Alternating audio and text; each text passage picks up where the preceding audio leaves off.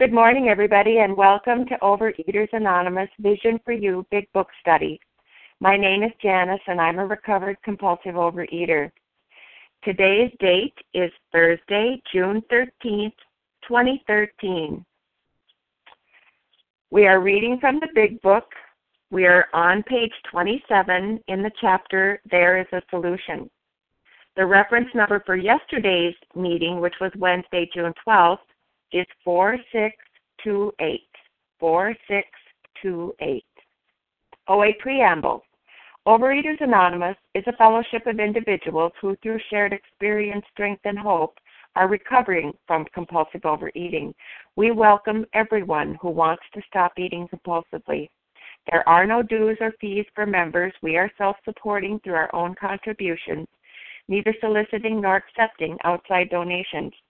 OA is not affiliated with any public or private organization, political movement, ideology, or religious doctrine. We take no position on outside issues. This meeting's primary purpose is to abstain, to recover from compulsive overeating, and to carry this message of recovery to those who still suffer. Sole purpose OA's fifth tradition states each group has but one primary purpose to carry its message to the compulsive overeater who still suffers. At Vision for You Big Book Study, our message is that people who suffer from compulsive overeating can recover through abstinence and the practice of the 12 steps and 12 traditions of Overeaters Anonymous. I would now like to ask Irini to please read the 12 steps. Thank you, Janice. Good morning, my spiritual brothers and sisters. My name is Irini, and I am a very grateful recovered compulsive overeater. Thank you, God. One, we admitted we were powerless over food, that our lives had become unmanageable. Two, came to believe that a power greater than ourselves could restore us to sanity. Three, made a decision to turn our will and our lives over to the care of God as we understood Him. Four, made a searching and fearless moral inventory of ourselves. Five, admitted to God, to ourselves, and to another human being the exact nature of our wrongs. Six, we're entirely ready to have God remove all these defects of character. Seven, humbly asked Him to remove our shortcomings. Eight, made a list of all persons we had harmed and became willing to make amends to them all. 9. Made direct amends to such people wherever possible, except when to do so would injure them or others. 10. Continued to take personal inventory and when we were wrong, promptly admitted it. 11. Sought through prayer and meditation to improve our conscious contact with God as we understood Him, praying only for knowledge of His will for us and the power to carry that out and 12, having had a spiritual awakening as a result of these steps, we try to carry this message to compulsive overeaters and to practice these principles in all our affairs. I thank you and I pass. Thank you, Irini. I'd now like to ask Margaret H. to please read the 12 traditions. Good morning. Thank you, Janice. This is Margaret H. in Illinois. The 12 traditions. One, our common welfare should come first. Personal recovery depends upon OA unity. Two, for our group purpose, there is but one ultimate authority, a loving God as he may express himself in our group conscience. Our leaders are but trusted servants, they do not govern. Three, the only requirement for OA membership is a desire to stop eating compulsively. Four, each group should be autonomous except in matters affecting other groups or OA as a whole. Five, each message has but each group has but one primary purpose to carry its message to the compulsive overeater who still suffers. Six, an OA group ought never endorse, finance, or lend the OA name to any related facility or outside enterprise, lest problems of money, property, and prestige divert us from our primary purpose. Seven, every OA group ought to be fully self supporting, declining outside contributions. Eight, Overeaters Anonymous should remain forever non professional, but our service centers may employ special workers. 9. OA as such ought never be organized, but we may create service boards or committees directly responsible to those they serve. 10. Overeaters Anonymous has no opinion on outside issues. Hence, the OA name ought never be drawn into public controversy. 11. Our public relations policy is based on attraction rather than promotion. We need always maintain personal anonymity at the level of press, radio, films, television, and other public media of communication. And 12. Anonymity is the spiritual foundation of all these traditions, ever reminding us to place principles before personalities. Thank you, and I pass. Thank you, Margaret. How our meeting works. Our meeting focuses on the directions for recovery described in the Big Book of Alcoholics Anonymous. We read a paragraph or two from the literature, then stop and share on what was read. Anyone can share, but we ask that you keep your sharing to topic and literature we are discussing, and that you keep your share to approximately three minutes. Singleness of purpose reminds us to identify as compulsive overeaters only. Our abstinence requirement for moderators is one year, and for readers is six months. There is no abstinence requirement for sharing on topic. This meeting does request that your sharing be directly linked to what was read. We are sharing what the directions in the Big Book mean to us. To share, press star 1 to unmute. Once you are done sharing, let us know by saying pass. Then press star 1 to mute your phone. In order to have a quiet meeting, everyone's phone except the speaker's should be muted. And today we're going to resume our study of the Big Book. We are on page 27 in the chapter There is a Solution. And we're going to begin with that paragraph. He said to the doctor, Is there no exception? and we're going to include the spiritual um, appendix today on page 567. And I'd like to ask Katie to please start us. Good morning. I'm Katie, a recovered compulsive overeater in Virginia. He said to the doctor, Is there no exception? Yes, replied the doctor, there is. Exceptions to cases such as yours have been occurring since early times. Here and there, once in a while, alcoholics have had what are called vital spiritual experiences to me, these occurrences are phenomena. They appear to be in the nature of huge emotional displacements and rearrangements. Ideas, emotions, and attitudes, which were once the guiding forces of the lives of these men, are suddenly cast to one side, and a completely new set of conceptions and motives begin to dominate them. In fact, I've been trying to produce some such emotional rearrangement within you. With many individuals, the methods which I employed are successful. But I have never been successful with an alcoholic of your description. And then I will go to page 567, Appendix 2. The terms spiritual experience and spiritual awakening are used many times in this book, which, upon careful reading, shows that the personality change sufficient to bring about recovery from alcoholism has manifested itself among us in many different forms. Yes, it is true that our first printing gave many readers the impression that these personality changes or religious experiences must be in the nature of sudden and spectacular upheavals. Happily for everyone, this conclusion is erroneous. In the first few chapters, a number of sudden revolutionary changes are described. Though it was not our intention to create such an impression, many alcoholics have nevertheless concluded that in order to recover, they must acquire an immediate and overwhelming God consciousness, followed at once by a vast change in feeling and outlook. Among our rapidly growing membership of thousands of alcoholics, such transformations, though frequent, are by no means the rule. Most of our experiences are what the psychologist William James calls the educational variety, because they develop slowly over a period of time. Quite often, friends of the newcomer are aware of the difference long before he is himself. He finally realizes that he has undergone a profound alteration in his reaction to life, that such a change could hardly have been brought about by himself alone. What often takes place in a few months could seldom have been accomplished by years of self discipline. With few exceptions, our members find that they have tapped an unsuspected inner resource which they presently identify with their own conception of a power greater than themselves. Most of us think this awareness of a power greater than ourselves is the essence of spiritual experience. Our more religious members call it God consciousness. Most emphatically, we wish to say that any alcoholic capable of honestly facing his problem in the light of our experience can recover, provided he does not close his mind to all spiritual concepts. He can only be defeated by an attitude of intolerance or belligerent denial.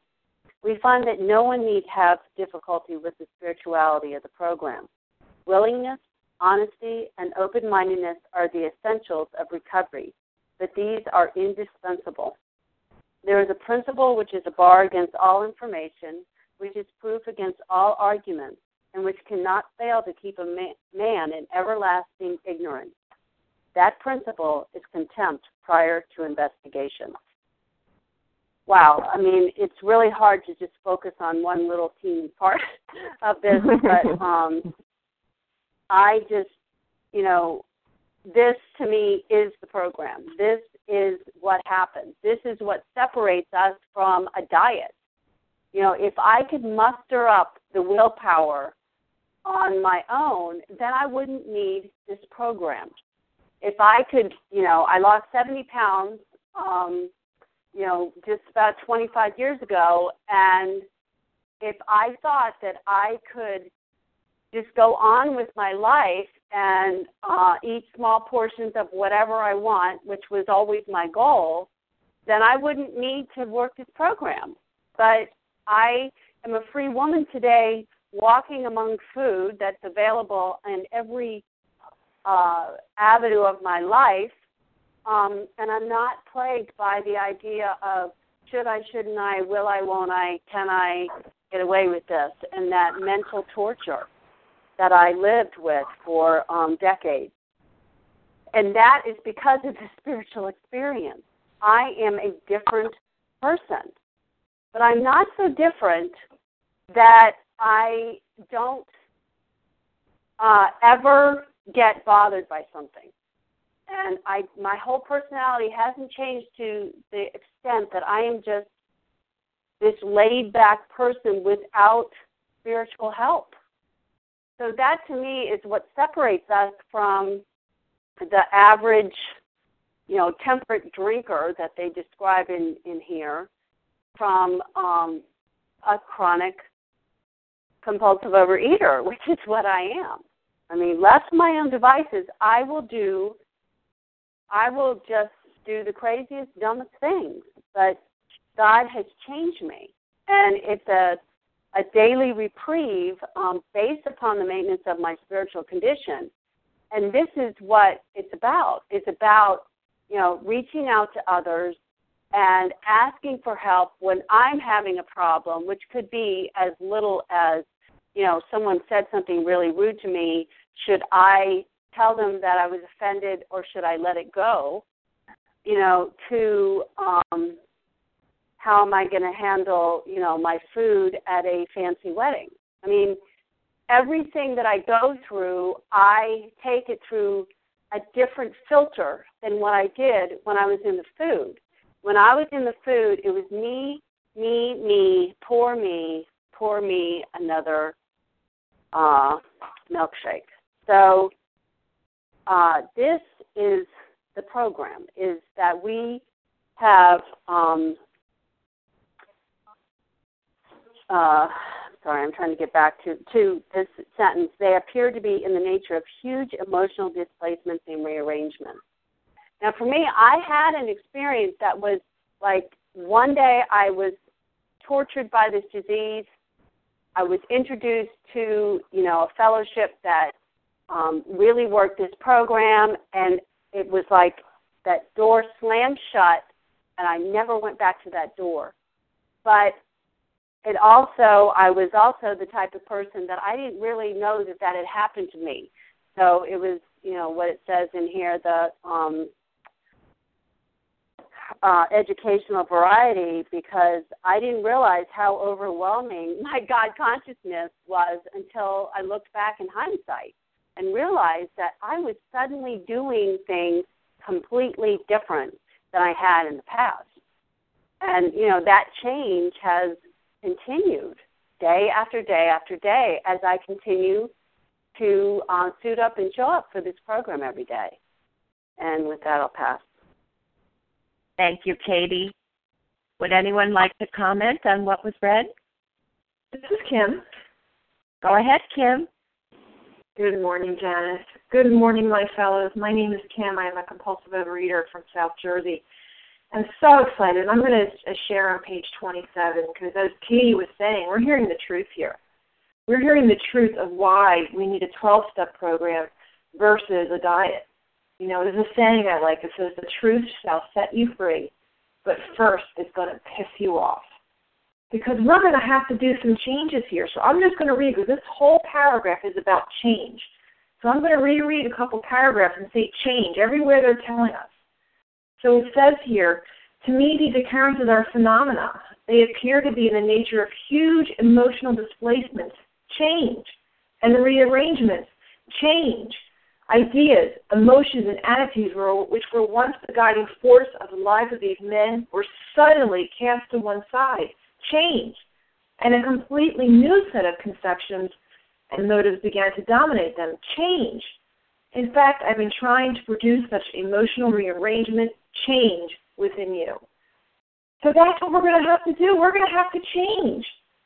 And that is the process of the 12 steps that's going to allow us to make those changes. Because the promise of this program is not that I don't have to eat. The promise of this program is I am no longer going to want to eat. And that is done through change. So those ideas and emotions and attitudes which were once the guiding forces. What were they? The resentment, fear, anger, anxiety. That's all stuff that's dug out in the fourth step. And those character defects in step six and seven, where you know, where have I been selfish, dishonest, resentful, and fearful? And then going out into the world and making amends for our our wrongdoings. We're getting rid of our guilt and our shame. We are going to change everything. But what this program is doing is going to allow us to change to be the people that God intended us to be. We are now going to have new, a completely new set of conceptions and motives which begin to dominate us. And what are those? What are those? What are those new sets of conceptions and motives? Those are the principles of the 12 steps. Because we're going to start to apply these 12 steps as a design for living. And that's completely a 360 from where we used to be in the disease. So I'm just going to read what are those principles of the steps? Step one is honesty. Step two is faith. I'm sorry, step two is hope. Step three is faith. Step four is courage. Step five is integrity.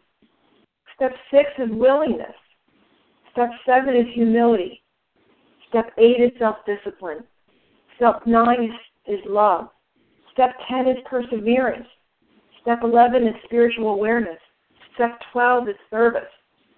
So if we can live a life today that our guiding forces are those principles, and we're not being guided by fear and anger and resentment and our sexual conduct and our dishonesty, we will have a life that is connected to a God, connected to a higher power, and we are no longer going to want to eat. We will no longer need the solution of our substance.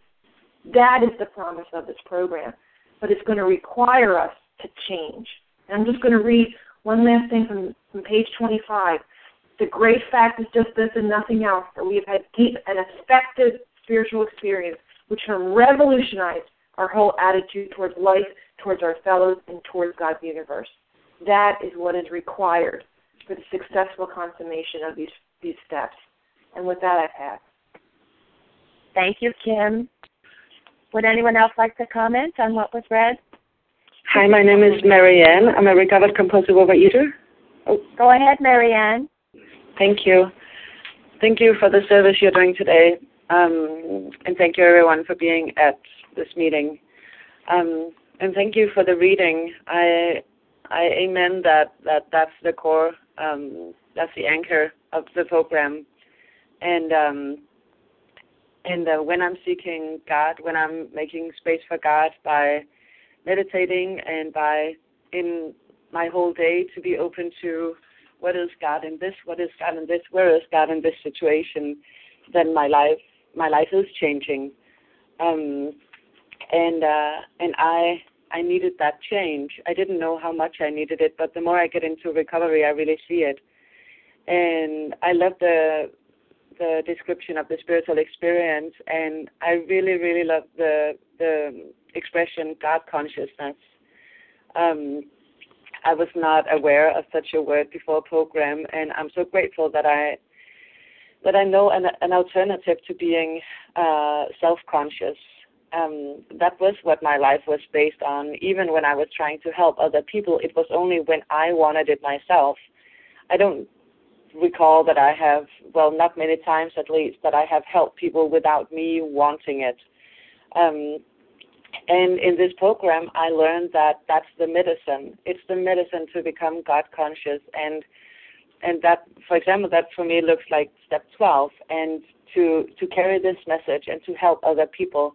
When I'm helping other people, whether I want it or not, whether I feel like I'm putting my own life aside to help other people or not, then I just I experience so much healing, and actually sometimes to to do service even though I don't want to. That show that it holds even more recovery for me, and it really shows true willingness for me and dedication that I know that that whether I want to or not, it it doesn't really matter because it could be the disease. So I have come to not trust myself so much, which I which I see now as a great strength um, there's actually no negative um, energy in that.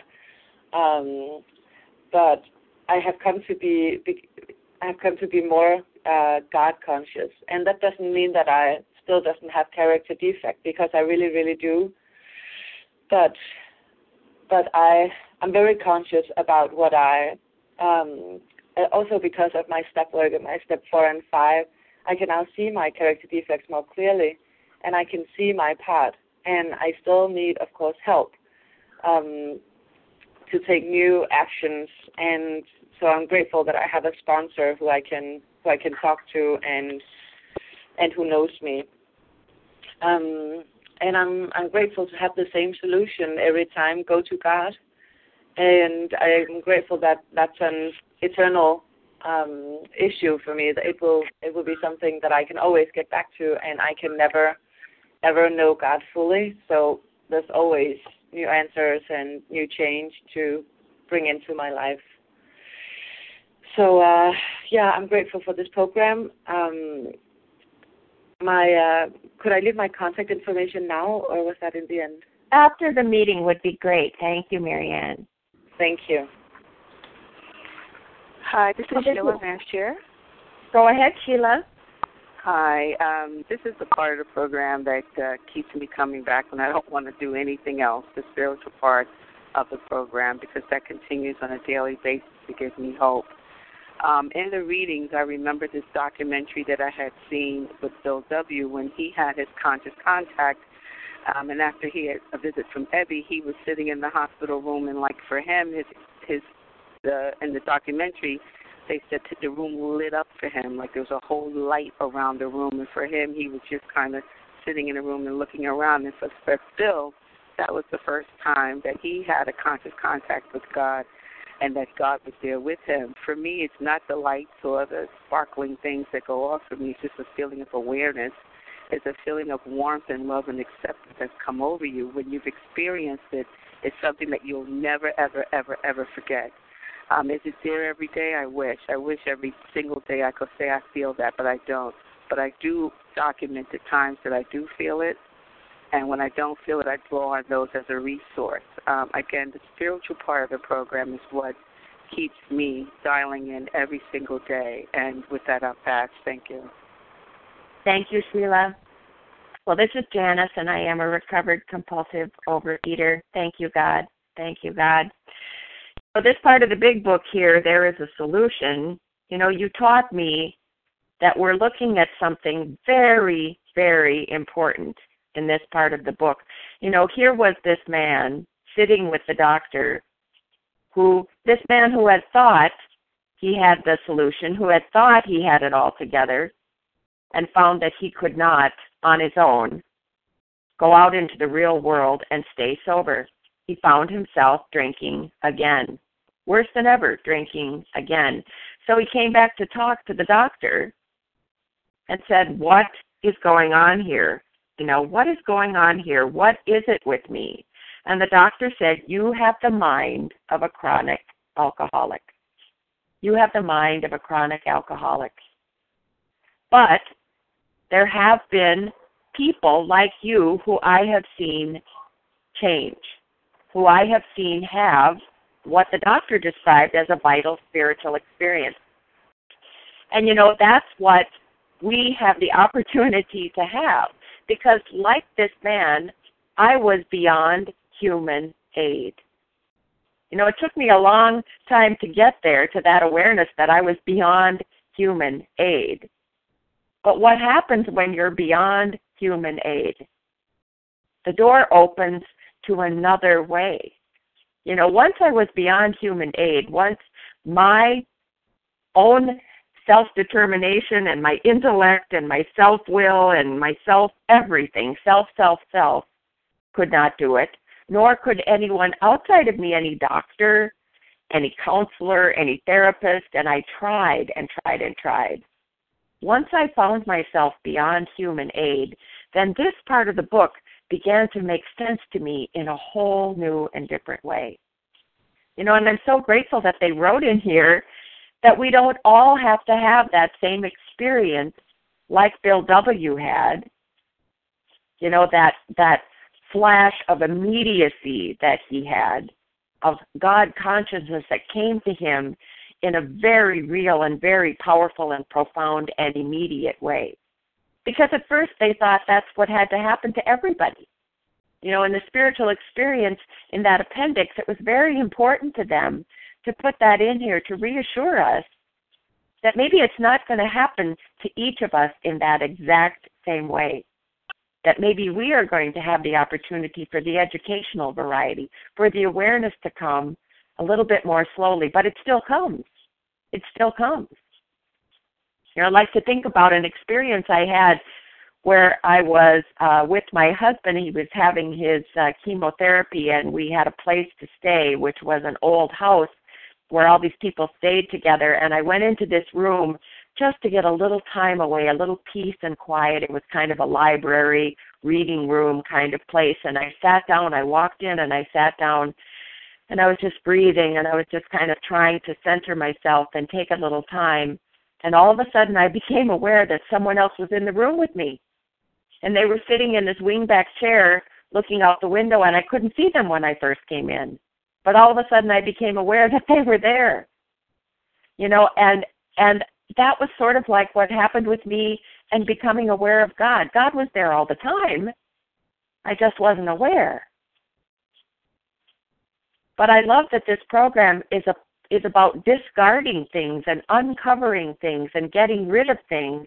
And the more I get rid of those things, my self will, my self determination, my self and selfishness, the more aware I became of God. You know, those displacements and rearrangements came as a result of working the 12 steps. The more I got rid of stuff, the more my awareness of God grew. You know, and that's what the doctor is talking about. And he'd been trying to make that happen for this man, who he'd been working with for more than a year but he was unable to do it. But sometimes what human aid cannot do, God can do. And that's the beauty of finding this solution and this way out is the 12 steps that get us to that place where the awareness of God becomes greater and greater. At least that's how it's happened for me. And then a fellowship to support me and encourage me and tools to use to keep me in that place of awareness. And with that, I'll pass. Would anyone else like to comment on what was read? Rose? Leah. It's Paula. Rose, Leah, and then Paula. This is Sharon. May I share? After Paula. Thank, Thank you. Go ahead, Rose. Thank you, Janice. This is Rose, recovered compulsive overeater in New York. Very grateful. Um, page 570, the italics in uh, a spiritual experience are what are really speaking very loudly to me as to what happened in the past year why for so many years I was in OA as a failure. Um, where it says willingness, honesty, and open mindedness are the essentials of recovery, but these are indispensable. Excuse me, which means absolutely necessary.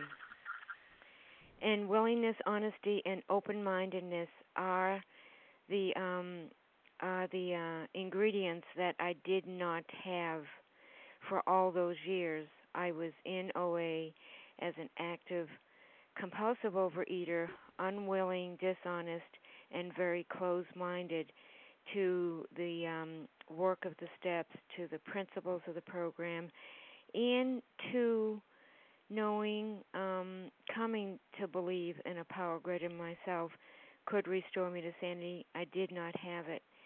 These are what happened to me last year. I was given these. It wasn't any virtue on my own. Without them, nothing took place. I did not know what I was suffering from. I did not learn the exact nature of my disease. I was totally blocked off from a higher power, from any kind of spiritual knowledge really whatsoever, even though I thought I had spiritual knowledge, I did not while I was actively, compulsively overeating. And then the last um, statement here is so, for me, profound. There is a principle which is a bar against all information, which is proof against all arguments, and which cannot fail to keep a man in everlasting ignorance.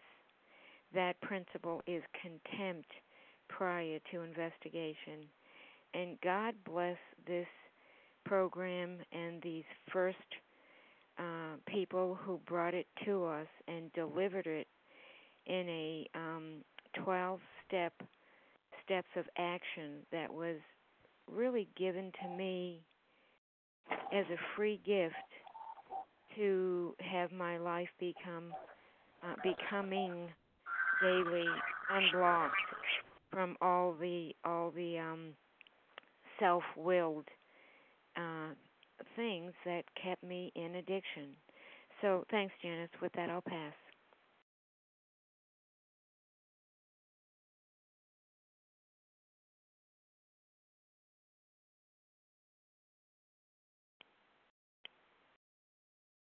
Janice, press star one.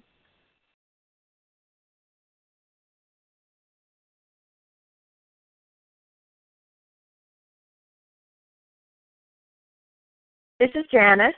Can you hear me? Yes, yes. we can hear you. Go ahead, Leah. Thank you so much. Thank you. Good morning, everybody. My name is Leah. I'm a recovered compulsive overeater. Very important information that was read this morning from the text. I just wanted to pull out a couple things. Um, it says here they appear to be in the nature of huge emotional displacements and rearrangements. How is that accomplished? I mean, that is the whole purpose, and that's the whole urgency of the implementation of the steps. That's exactly what happens through the process of the steps.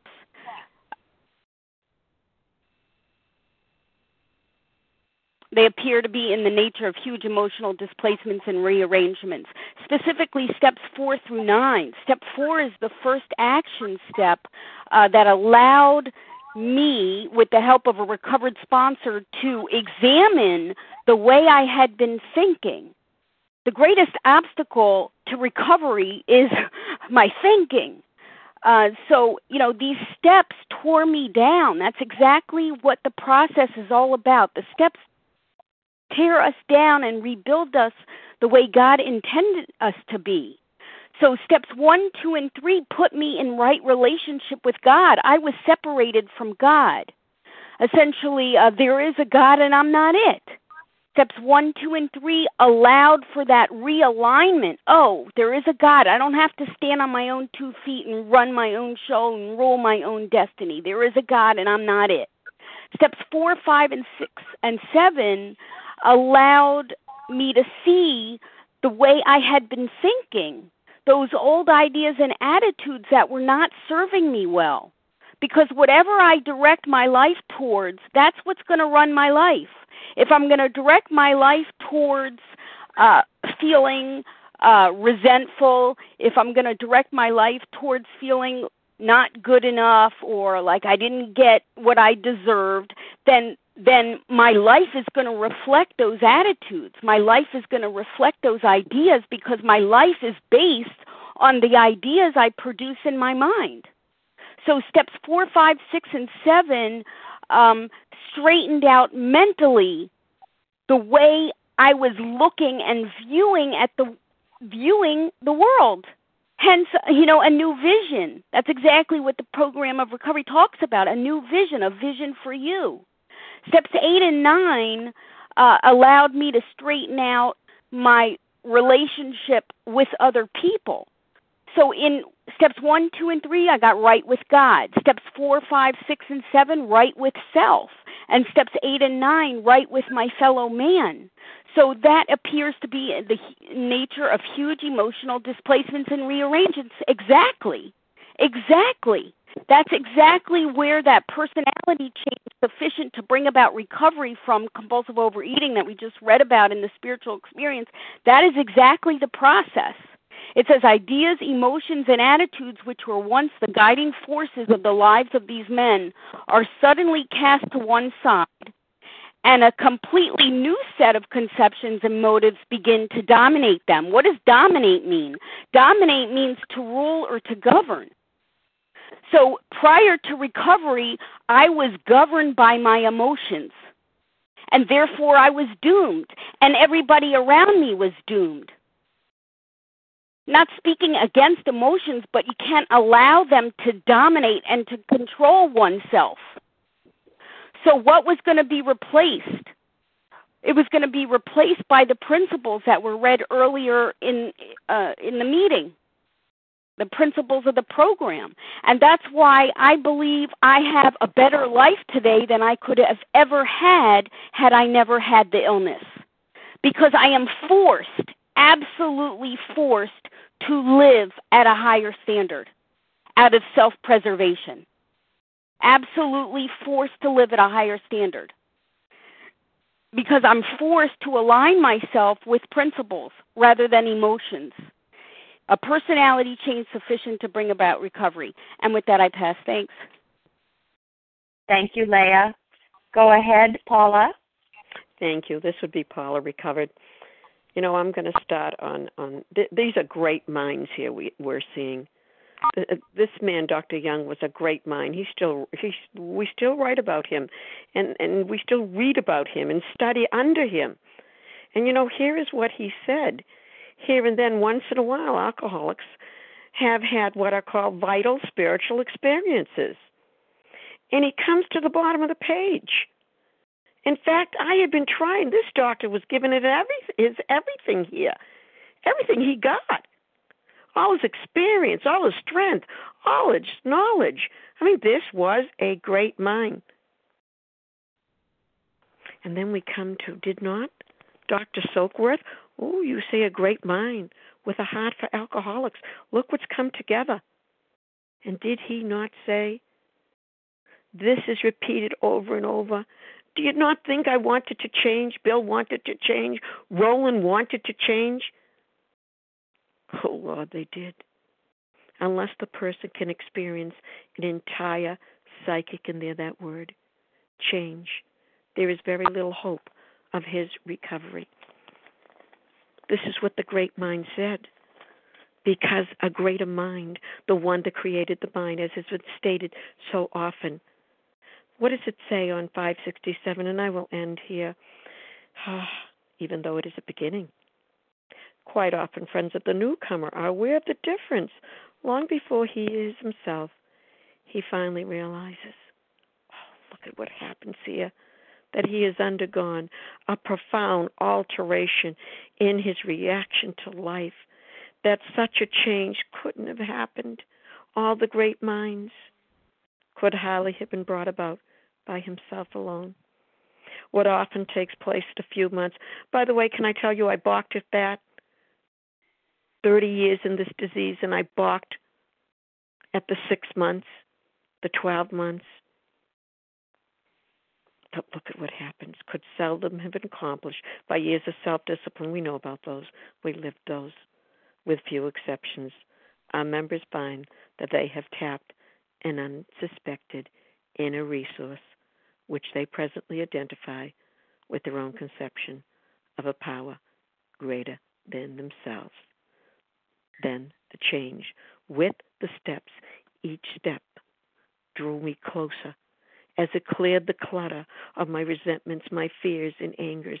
Each step did that for me as I could look at my character defects, more room given to the Creator Himself.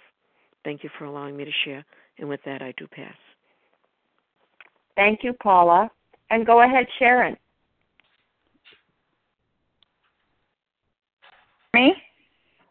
Go ahead, Sharon. Okay, thank you, and thank you to everyone on the line this morning. Um, this has just really, really hit home with me, and um, what Kim shared about each one of these vital spiritual experiences that are on page 27 just uh, radiate change, change, change, and the ideas, emotions, and attitudes, which were once the guiding forces of the lives of these men, are suddenly cast to one side, and a completely new set of conceptions and motives begin to dominate them.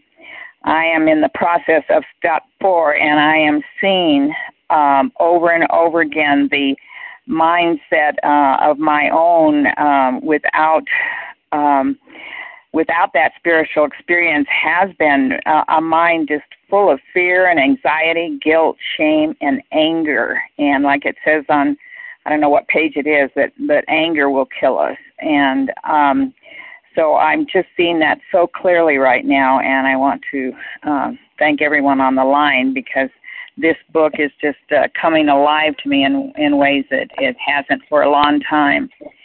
And then going over to page 567, uh, again, um, you know, it's not some unbelievable, uh, incomprehensible, unattainable um, thing that we have to achieve it's simply allowing God to come in and renew this mind of mine and renew these thoughts that bring about these emotions that are so unstable and so harmful to myself and others.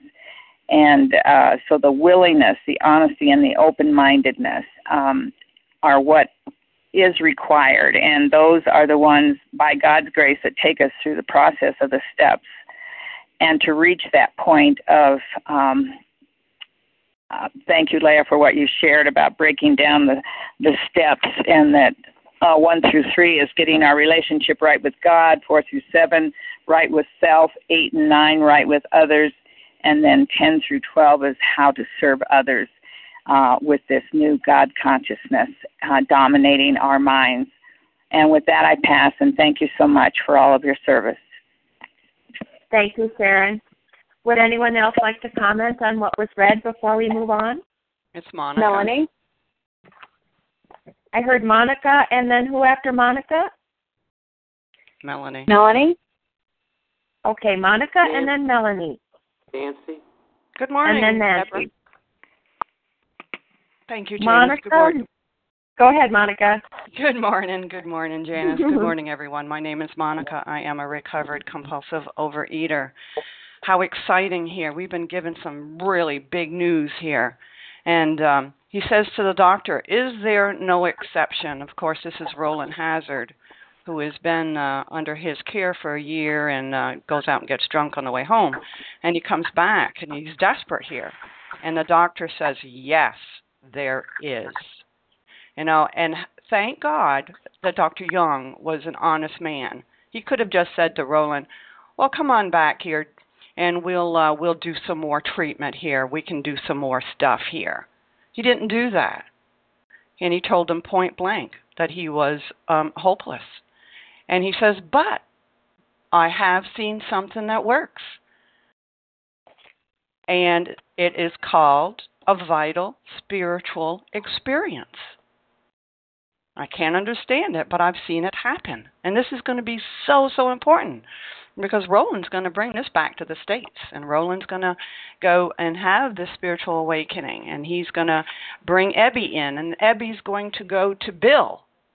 And Bill is the one who's going to put the three things together the information from Dr. Silkworth about the allergy of the body, the obsession of the mind, and this information about a spiritual solution is the only way that we are going to find any peace or cure.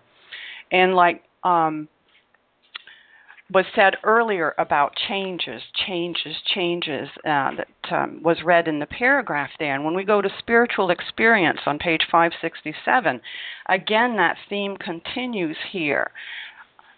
Uh, Bill didn't like using the same word over and over again, so he used lots of different words to mean the same thing. And on 567, he uses lots and lots of words to mean change again. And what does change mean? It means become or make different, to pass from one state to another. So on this page, we see personality change, we see upheavals, which are change, we see revolutionary changes, vast changes, transformations, profound alterations, change. What is, you know, and that's the behind recovery. The spiritual awakening is a change a change in our thinking, a change in our attitude to bring about change that brings about recovery, a personality change. And how is this happening? How will this happen? It's called doing the 12 steps in order trusting God, cleaning house, and serving others. And one more thing on page 568 it says on next to the last paragraph, we find that no one need have difficulty with the spirituality of the program. Willingness, honesty, and open mindedness are the essentials of recovery. They're necessary, but these are indispensable, absolutely necessary and it says, um, I'd like to go back to where it says willingness, honesty, and open mindedness. If you circle the W on willingness, the H on honesty, and the O on open mindedness, what does that spell? It spells who. And who? Who is God? It's a spiritual problem we have, and we need God. So at this point, Rowland Hazard is desperate, and he's being told, you need a spiritual solution. And with that, I'm going to pass. Thank you. Thank you, Monica. Go ahead, Melanie. Hi, good morning. I'm Melanie. I'm a recovered compulsive overeater in Oregon. Um, we got a chance to read uh, the Appendix 2, and so I think that it's um, okay to to infuse that into what we're reading today in this particular uh, couple of paragraphs here. Um, when I read the paragraph itself, I am somewhat nervous about the idea that it does have to be quick and it has to be profound and and and I maybe you know it was great and very important that folks talked about the step work because we are in the solution. That's what the solution is to the situation that I'm in. But I don't have a good relationship with God, and so I'm reading this and thinking, uh, you know, I'm to be lost here. Uh, and so, thank goodness, uh, the the author found it critically necessary to put in Appendix 2. So I can flip back to 567 and I can say, wow, thank goodness there's a place for Melanie here. And that place for Melanie is, um, you know, I'm I'm inclined now to a quick fix. I want something fast. I need it immediately to get out of the way I feel. And I have no idea that the way I feel is because of my thinking. I'm still kind of chipping through all this stuff. So what I I think that this um, this infusion of 567 into this particular paragraph that we're reading has everything to do with hope, absolute hope.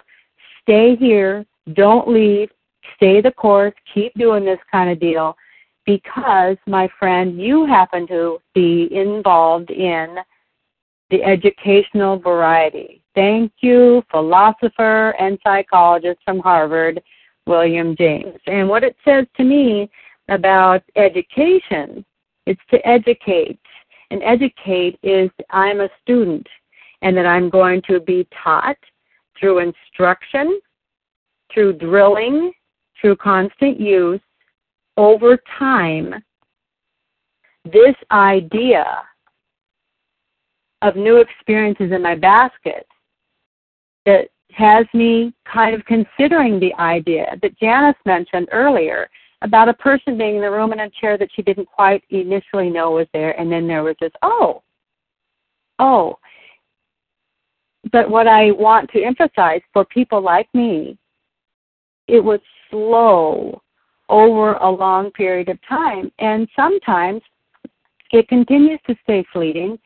Therefore, the continuation of step work that keeps it fresh in a mind that's critical and chronic like mine against the idea of God and critical and chronic like mine that's against the idea of of whatever I had for 50 years prior to recovery, the experience that wants to continue to to creep in. So I just wanted to say, in my mind and in my heart, it's very important to um, to infuse that idea and what's happening here, so I can continue on. And the other part after the steps is to keep in contact with fellowship so that I know that I'm in good company with people that are like me. And with that, I pass. Thank you, Melanie. Go ahead, Nancy. Hi, my fellows.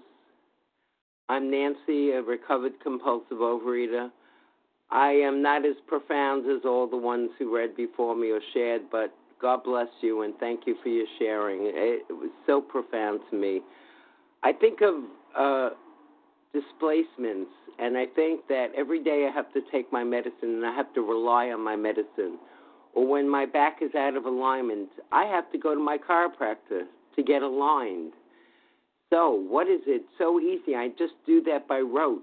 And that's what I do with God by rote. I go to Him for my daily prayers, my meditation, and for His guidance. And I try to remember to trust God, to clean house, to help others, to do whatever He sees fit for me, you know, to, to live in 10, 11, and 12. This is all very new to me. I released 300 and some odd pounds. Whoopee. And you know what? I didn't have a clue about what the big book was all about. I've been around the rooms for 30 some odd years, in and out, in and out, and it's only through working the precise instructions in the big book that I am finally getting it. Praise God. Praise God. So you talk about a vital spiritual experience, an awakening, a willingness to go to any length, because anyone can lose weight. But I wasn't sane. I wasn't sane. I didn't know what it was to be happy, joyous, and free. I didn't know what it was to to come out of self. I was in the pity pot. Somebody said, "Pour me, pour me, pour me another drink." That was me, an isolated, unhappy, obese woman.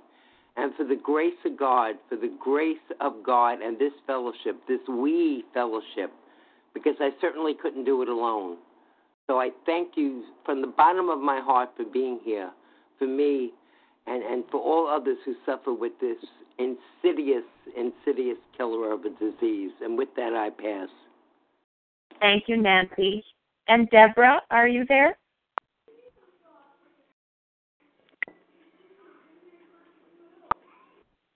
Press star one, Deborah. There we go. Thank you. You're welcome. You're on the money there, watching me. I unmute or mute so I can be quiet during the other three.